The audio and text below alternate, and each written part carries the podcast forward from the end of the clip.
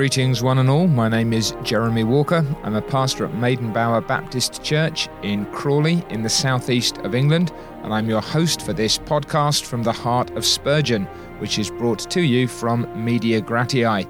MediaGratiae.org slash podcasts will take you to not just this, but other podcasts which they uh, which they produce. And you can find there a link to this podcast, which will give you a, a weekly update on our featured sermon for the week. You can follow us daily, more or less, on X at Reading Spurgeon, and you'll get quotes there as well as updates and other news. What we do each week is read through the sermons preached by Charles Haddon Spurgeon, born in 1834, died in 1892, an English Calvinistic or particular Baptist preacher, sometimes known still as the Prince of preachers, a man whose gifts for the ministry of the gospel and the exaltation of Christ, the feeding of souls, were not only recognized in his own day, uh, but have continued to be recognized down to this day. And then each week, having worked through those sermons, we select what we call our featured sermon, some representative text that gives us an idea of what it is that uh, Spurgeon is about as a minister of the gospel. That brings us this week to Sermon 1057, a sermon entitled Untrodden Ways. This week we're reading from Sermon 1053 to 1059, and this is the sermon on which we'll be concentrating, and it's really a sermon about fear. I think it's a really necessary and helpful sermon uh, as much today as it was when it was preached on the 23rd of June 1872 at the Metropolitan Tabernacle. And with Spurgeon's pulpit inventiveness, he's preaching from Joshua chapter 3 and verse 4 For you have not passed this way before, or you've not passed this way heretofore in his, uh, in his translation. Now, the introduction is slightly more developed than some. Spurgeon's introductions, as many of you will know if you've been listening or reading along with us. Uh, sometimes it's just a couple of lines and he's straight into the meat of his sermon. Sometimes it's much more developed. This one's much more developed. He's talking about trust because to see a tr- distrustful Christian is to see a man robbing God of his glory. He glorifies God most whose faith staggers least. To maintain faith in full vigour is therefore a most important matter. So here's your counterpoint to fear faith. There's a conservative tendency, then, he says, about most of us. Don't imagine that's a political statement. What he means is there's a, a reticence to change, there's a, a preference for what already is, so that we build our nest and would rather live and die in it. Even if we're ill at ease in our present circumstances, this feeling, quoting some poetry, makes us rather bear the ills we have than fly to others that we know not of. Some spirits are given to change, he asserts, and would almost leap from the pan into the fire, but others of us take root deeply and dread transplanting. We know the present, and we dread the unknown tomorrow. We're familiar with wilderness tribulations, but we shudder at the Jordan which lies before us, and the giants and the chariots of iron which are yet to be encountered. We're not given to change, he suggests, but are far more likely to settle upon our lees. We would fain abide where we are and make no experiment of novel circumstances. So, in this tension between the fear which so often comes to us and the faith which glorifies God, one of the things that troubles us and, and distresses us is novelty, change, something that is different. He goes on, still in the introduction, that this principle is so strongly developed in certain minds that they've even been afraid to learn truths which are new to them.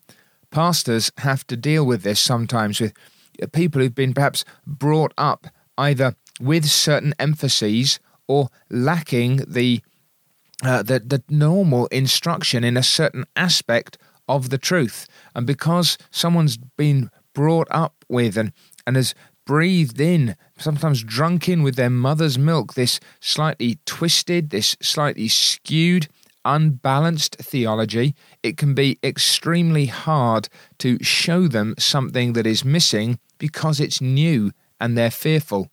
From the milk diet of their spiritual infancy, they're unwilling to be weaned, even though strong meat awaits them. They were not taught certain sublime truths in their early days, and therefore they wish not to be instructed now, which is what we've just been talking about. We've known such persons to be suspicious of spiritual attainments, groaned Spurgeon. They've been so long victims of doubts and fears that they're now afraid to believe. As for full assurance, they're as much alarmed at it as if it were a crime rather than a grace. They regard it as dangerous presumption and put it far from them. And you may not know people like this, but let me assure you, such people are still there and they're part of many churches.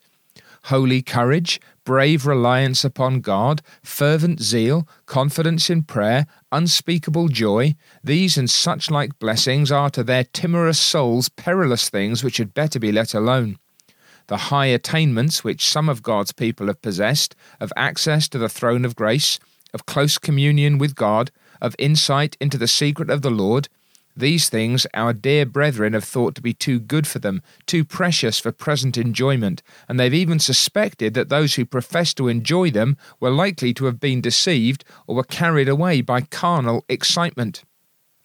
He goes on, not just this suspicion of newly learned truths, but suspicion of spiritual attainments, and now a fear of that which is new is more powerful still when we're called to enter upon new labours. And again, if you're a pastor or a minister, uh, you will perhaps know suggesting some new venture, proposing some new endeavor, and you can literally see fear flit across people's faces. Their eyes widen, their mouths gape. The idea of some novelty in effort is terrifying, and you may have felt that yourself. And let's be honest, as pastors, we can feel it for ourselves, uh, especially if it's not something that we've devised. We become accustomed to our present service, says Spurgeon, which at first was difficult continual exercise in that service has now made it easy to us, and therefore, when the Lord calls us to something else, we're afraid to venture.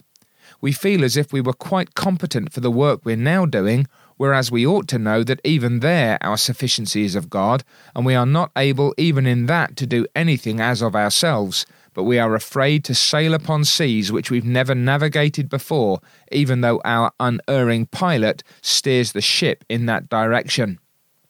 And then another element. This fear takes the shape of a foreboding of coming trial when it's even more common and crushing in our experience, anticipating perhaps sickness or death or persecution.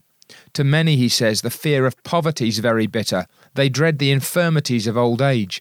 They're dismayed in prospect of the desertion of friends or the loss of beloved relatives in whom their heart is wrapped up all these things, because as yet we are new to them, are apt to exercise an influence over our faith of the saddest kind. So then, how do we respond to these fears that can so easily unsettle our faith? What is the faith that we set against such fear?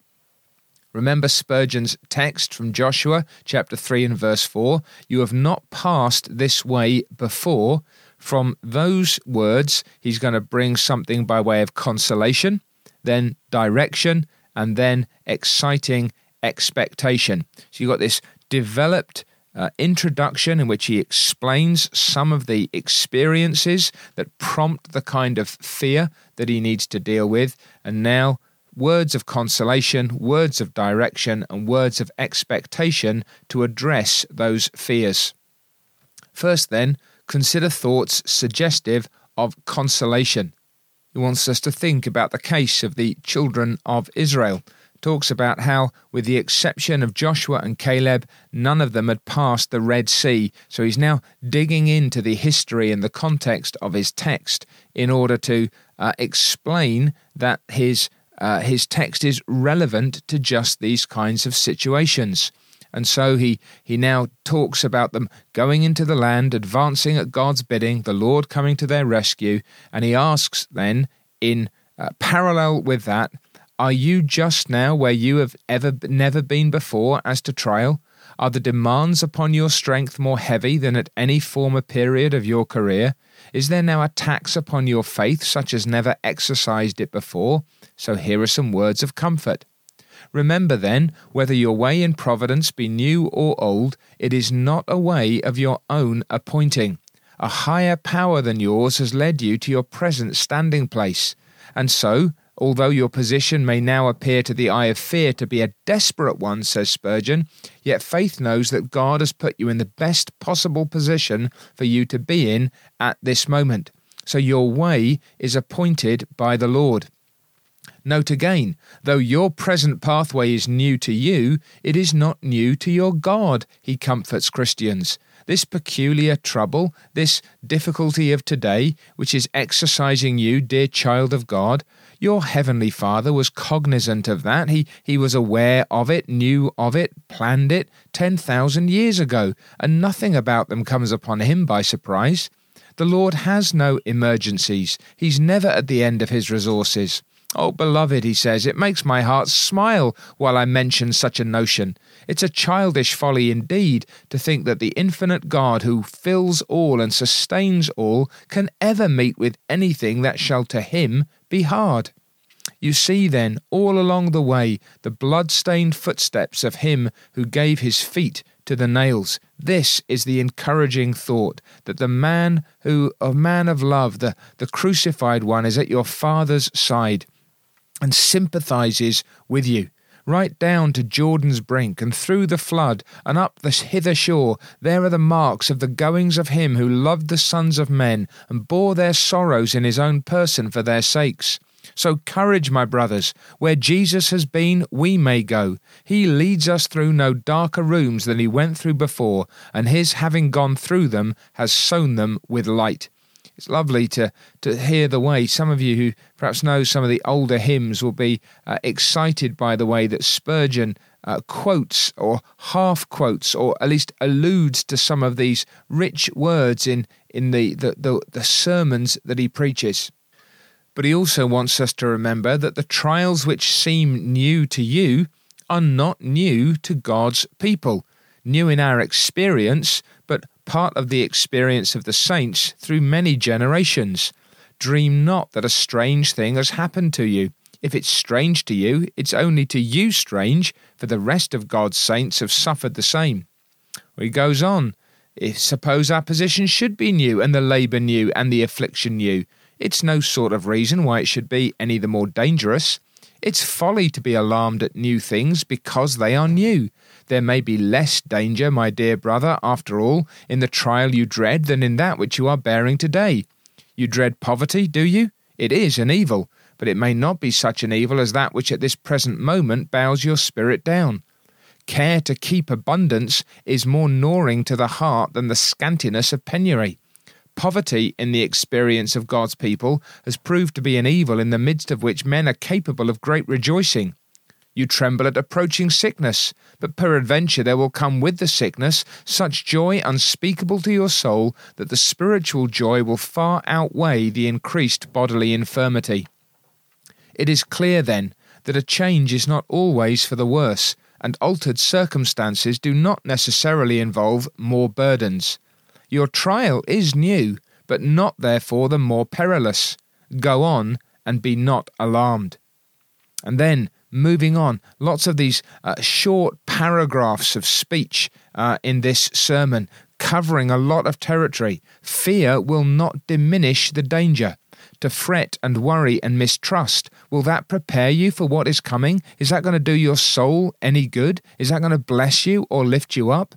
Don't import from tomorrow the miseries which God has mercifully screened us from today. So many people are terrified of what may happen the, the what if overwhelms them, and the what is is lost to their sight. Then he wants another consideration to console you. Hitherto, and up to this moment, we have found our God to be faithful. He's never abandoned us, He's never let us down, He's always given us strength. And then, moreover, should we become distrustful while passing by a way which we've never trodden before, if we recollected that progress implies a change of difficulties and trials? What if in going on we meet with such sterner trials? Then so let it be, for we shall receive richer grace. Toward the heaven of God we vehemently desire to make progress by His grace. And he says, I might be tiring you out a little bit, but let me remind you that if there come new trials, that those generally end the old ones. When the Lord calls us to a change of position and brings out a new burden, he removes the older load. We shall not tomorrow be pressed with the weight of today.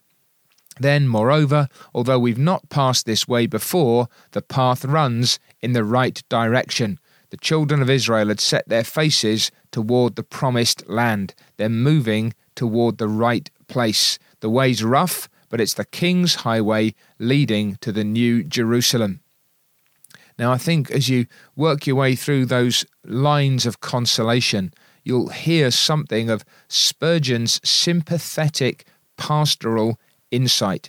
What he's doing here is uh, really rehearsing the kinds of things that bring fear, the, the ways that people think, the, uh, the, the troubles that agitate them.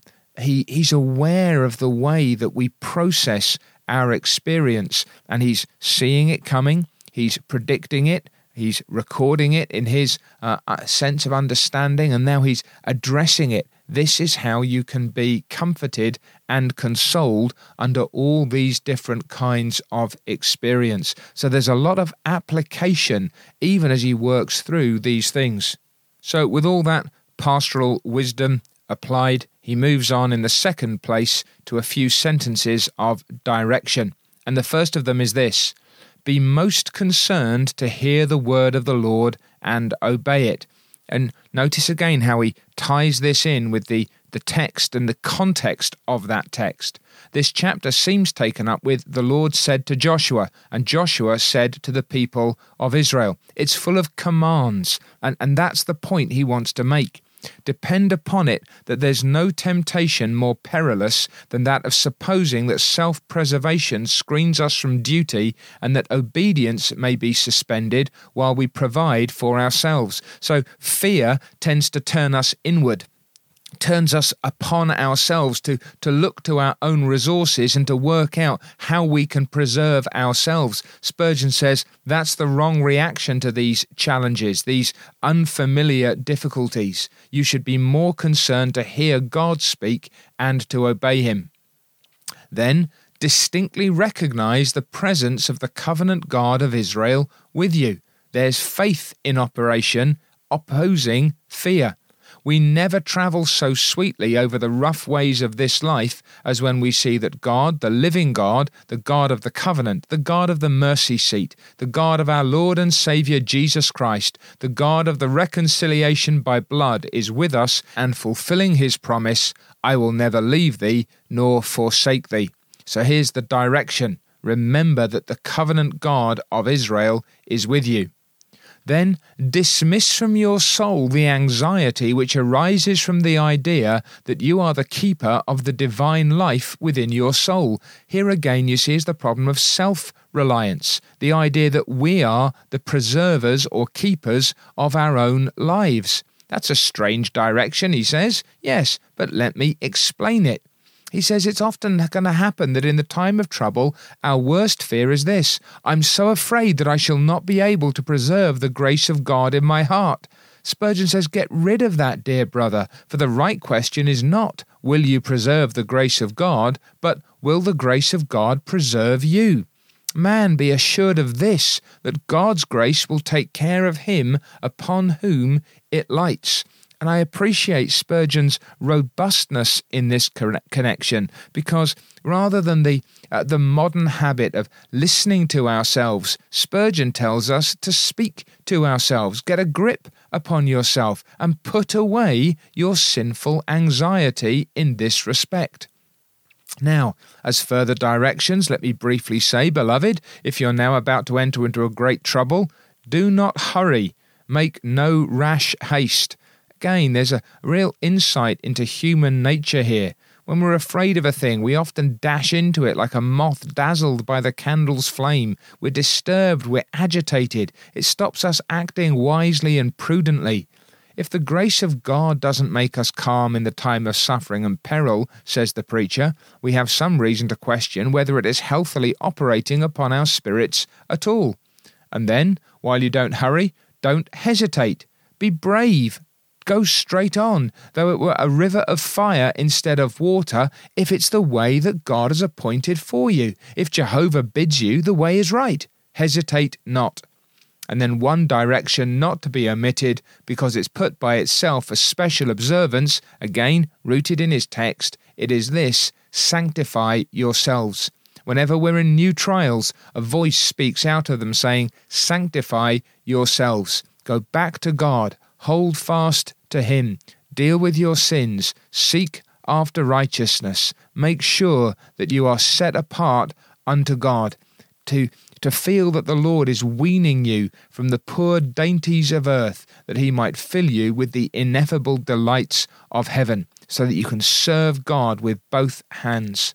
And these are the, the things then that Spurgeon says this is how you do this work. This is how you cultivate this right response to particular challenges. If you haven't been this way before, then consider what God directs you to do and obey that. Recognize that God is with you in a right way.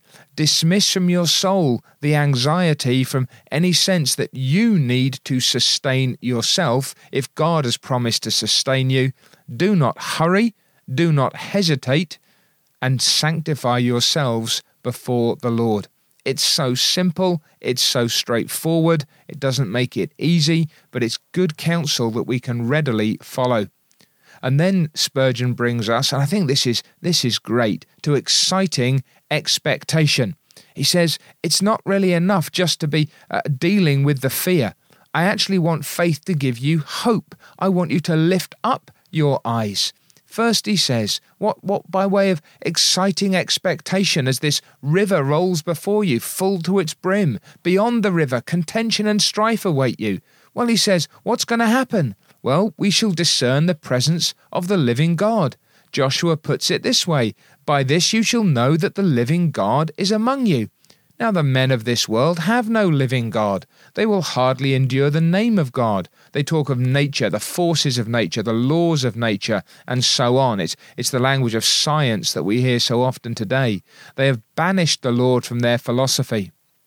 I am afraid, he says, there are some professing Christians with whom things go so smoothly that they seldom recognize the hand of the living God. And he says, trials actually bring God close. Trials are when you discover, discern the presence of the living God with you. Then what will happen next as you go across this river? Why, in all probability, the difficulty in your way will cease to be. For while the children of Israel saw the living God, they also saw a totally new and wonderful phenomenon. You have not, says Spurgeon, a changing God to deal with. Remember that. Shall the God of our childhood, who nursed us when we could not help ourselves, leave us when we come to second childhood? God forbid. Shall he who loved us before the world was leave us when we come into peril? It cannot be. So he says, Rest assured of this, that God has resources you have never dreamed of, and difficulties shall only put you into a new position to see new displays of Jehovah's power and grace. Again, do you hear the note of faith? And do you hear the hope that faith brings, the confidence that even in facing this particular challenge, this new difficulty, that there will be new opportunities for you to see new displays of Jehovah's enduring power and grace. Well, is that all? No, beloved. We shall see such deliverances that we shall be prepared for future trials. Every step that you take, every experience of God's mercy, only stirs you and steels you for what lies ahead at the next stage or step. Again, Joshua said, By this you shall know that the living God is among you, and that he will without fail drive out from before you the Canaanites and the Hittites. So the experience of crossing the Jordan and going up against the city, that in itself was going to be a confirmation and a, an expectation that what God had done there in bringing down Jericho, God would continue to do as the rest of the land was conquered. So sometimes a trouble, when we're marvelously brought through it, becomes a kind of stock in trade for us. We look back upon it when the next affliction comes and we say, No, I'm not afraid. The God who helped me on that occasion can help me now. How then we may bless God for great afflictions, for now all that are coming will be little troubles in comparison. And I hope you've had that experience, and I hope you've seen others enjoying that experience, that they've been able to say, Remember how God dealt with us then. Is God going to be any the less God to us now? And you hear again, there's faith. Fear says, God dealt with us that way then. Will he deal with us this way now? Faith says, if God so dealt with us then, then the faithful God will so deal with us again and again and again. He will not leave us or forsake us. And then I think his his last point under this exciting expectation is again it's classic Spurgeon because the man's eyes are so often full of the Lord Jesus Christ. His instinct is to to turn to him, to to see him, to rest upon him. He says, The best of all, which most pleases the children of God, that all that comes to you will magnify Jesus in your eyes. This is his last paragraph. This is the conclusion of the whole sermon. On that day when Israel went through the river, God began to magnify Joshua. And oh, when we pass through deep waters of affliction, how the Lord magnifies his Son Jesus in our souls, our Joshua, if you like. Jesus is very dear to every child of God, but to the most tried, he is the most precious. You who have had him with you when everyone else has left you know what a dear friend he is. You who have been nursed by him when your bones have come through your skin know what a beloved physician he is. You who have been succoured and fed and led and guided by him when all around has been a wilderness to you know what a good shepherd he is. And you who have been upon the brink of death and have seen all things melt away, know how blessedly He is immortality and life, and what a fullness dwells in Him, sufficient to fill the soul when all created joys are gone. O Lord God, if it will magnify Jesus, do what Thou wilt with Thy people. Not one of us would flinch and try to make provision for the flesh if Jesus can be great. For any other reason less than this, we would not say as much, but for Jesus' glory, for magnifying of his name, if only thou wilt give us strength, we will not dread martyrdom, though it be by fire. Anything for Jesus, everything for Jesus. Does not your heart say so, my brother? I know it does if you're loyal to your Saviour, and therefore today you will shoulder the new cross, you will grasp the fresh weapons of the changed warfare, you will take up the new tools in a fresh corner of the vineyard, though you have not gone this way heretofore. If it be for Jesus' honour for us to advance, who desires to loiter? Forward, then, is the message of today to all the soldiers of Christ. Great Joshua, lead thou the way. Amen. Now, I don't know if uh, Spurgeon's congregation had some particular challenge before them at that point. Uh, perhaps could have gone back into some of the uh, historical material if it were available to us and said what was going to happen in July. What was uh, perhaps some individual or, or group of individuals within the congregation facing? Was there some distinct need that was causing their faith at that time to fall to a low ebb? Or was it just the, the ongoing pastoral sense that so many of the under shepherds of God's flock have that the sheep are wearied, they're battered, they're fearful, and every new thing seems to be a trial? Whether it's some uh, truth newly learned, some spiritual attainment to which they haven't yet attained, some new labour that lies before them, some coming trial that looms in their future. What do we need? We set against fear faith, and out of faith is bred hope and expectation. So, consolation. This is not a way of your own appointing. This way is not new to God. Christ is with you in it. The trials which seem new to you are not new to God's people. Even if they were new in your experience, it's no sort of reason why it should be any the more dangerous. Your fear will not diminish the danger. God has always been faithful to you. Progress typically implies a change of difficulties and trials, and those new trials then generally end the old ones. And the important thing is that that path, though difficult, runs in the right direction. And then to instruct us and to help us be most concerned to hear the word of the Lord and to obey it, distinctly recognize the presence of the covenant God of Israel with you, dismiss from your soul anxiety from the notion that you're preserving your own self and your own grace. Do not hurry, do not hesitate, and sanctify yourselves, pursuing holiness.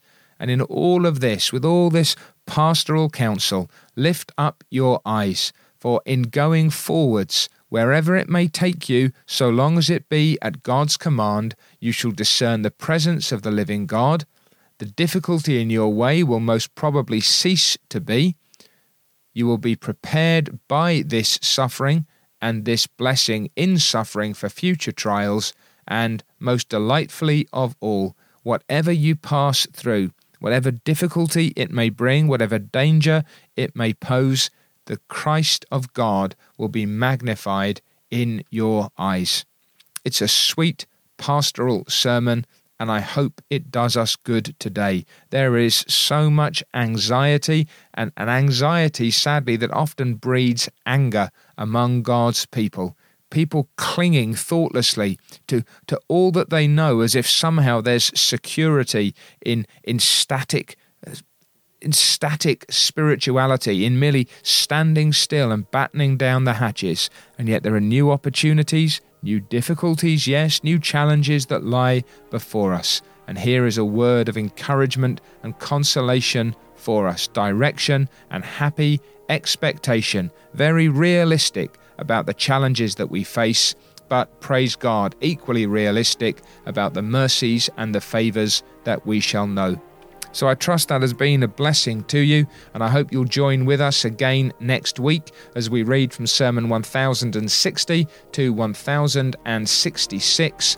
And uh, we're back with Spurgeon's most delightful and treasured theme Behold the Lamb from John chapter 1 and verse 36. Do join us then, and we look forward to being with you. God bless.